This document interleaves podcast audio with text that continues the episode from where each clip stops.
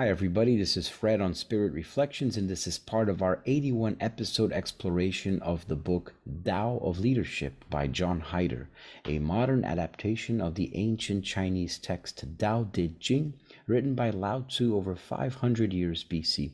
We're going to read chapter 28 today and followed by a short commentary and meditation to help get your day off to a great start. I love to know, to hear from you what you think about these teachings. Drop your comments below. So, Let's get to chapter 28, and it's entitled A Warrior, a Healer, and Tao. The leader can act as a warrior or as a healer. As a warrior, the leader acts with power and decision. That is the yang or masculine aspect of leadership. Most of the time, however, the leader acts as a healer and is in an open, receptive, and nourishing state.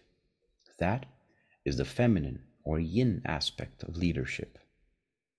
This mixture of doing and being, of warrior and healer, is both productive and potent. There is a third aspect of leadership, Tao. Periodically, the leader withdraws from the group and returns to silence returns to God. Being, doing, being, then Tao. I withdraw in order to empty myself of what has happened to replenish my spirit. A brilliant warrior does not make every possible brilliant intervention. A knowing healer takes time to nourish self as well as others. Such simplicity and economy is a valuable lesson. It affects the group. The leader who knows when to listen, when to act, and when to withdraw can work effectively with nearly anyone, even with other professionals, group leaders, or therapists, perhaps the most difficult and sophisticated group members. Because the leader is clear, the work is delicate and does not violate anybody's sensibilities. Powerful lesson here in our potentialities that reside within us masculine, feminine, yin yang, active, passive, and the Tao in between. The withdrawing, going inward, stepping back from what's happening from the group in order to know how to nourish myself, replenish my spirit, and then be able to go back out to doing, to taking action, to intervening, to listening, to empathizing, to serving, to being, doing, and being. That beautiful dance inside of us, that alchemy that happens between leader and group. And this applies to absolutely everything we do in our lives.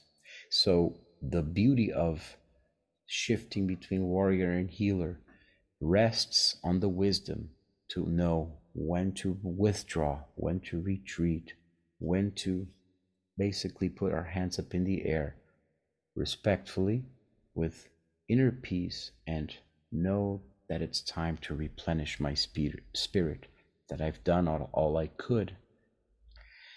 And this simplicity and economy that he says here is valuable because it deeply affects the group. And the reason why is that it leaves so much space for intuition of other group members. It, it sees group members with respect, dignity, and honors them to be leaders themselves rather than brilliant interventions all the time, as it says here, knowing when to listen, to speak only when it's required and this clarity rests in this ability to constantly go inward with meditation, with silent reflection, with finding therapeutic tools that we work with on a daily basis so that when we go out into the world, the world of doing, the world of being, the world of interacting with group members, there is a work that is accomplished, a powerful work that is accomplished in any setting with other professionals, therapists, even the most difficult, tough minded, sophisticated, intellectualized members of the group. And so, with that, let's go to our guided meditation on this chapter. I'm going to put some music here. So, let us retreat to nourish based on what we just read from this chapter.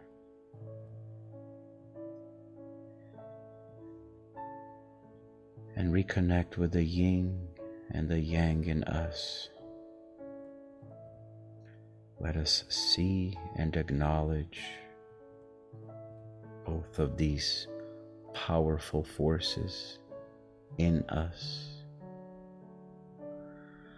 Let us embrace them, validate them,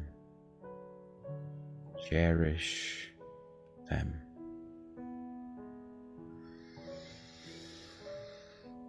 And let's feed both of these forces with renewed energy from the universe by taking a deep inhale.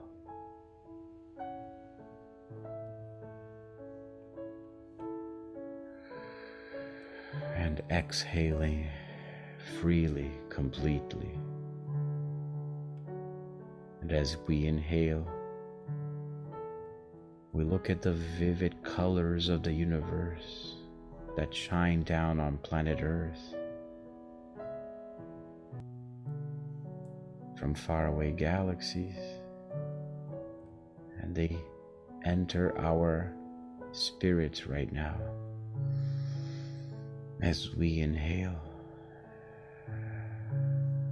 and we take this energy from the faraway galaxies into our warrior and healer forces inside of us.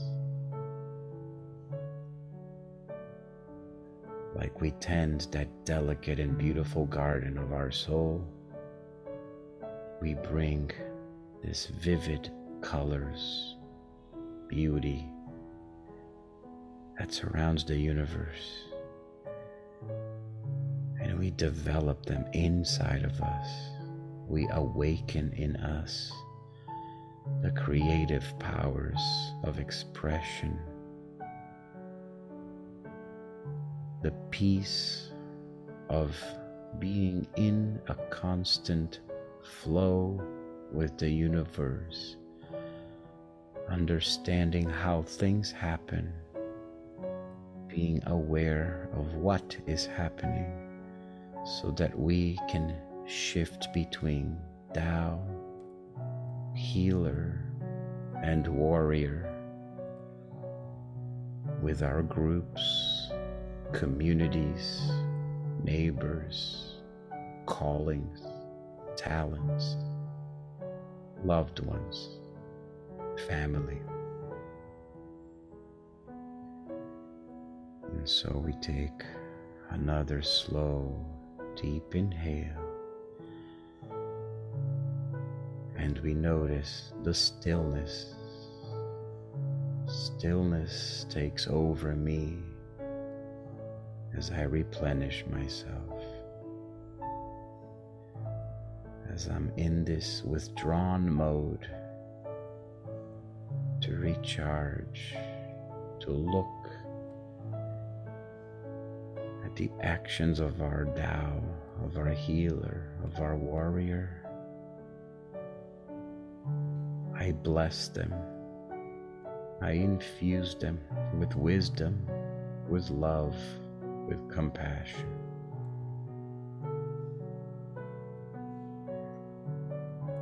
And I take these forces with me on my path as I continue to walk with my head connected to the light of the universe.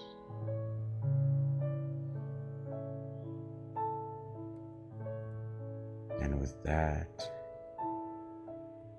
I look at my body, I shake it a little bit, I move it around, I sense all the potential, I bless and I thank for its perfection, for all these trillions of cells that are here with me on my journey of evolution. of progress, of growth in every way, and of service. So, with that, my friend, I wish you a great rest of your day.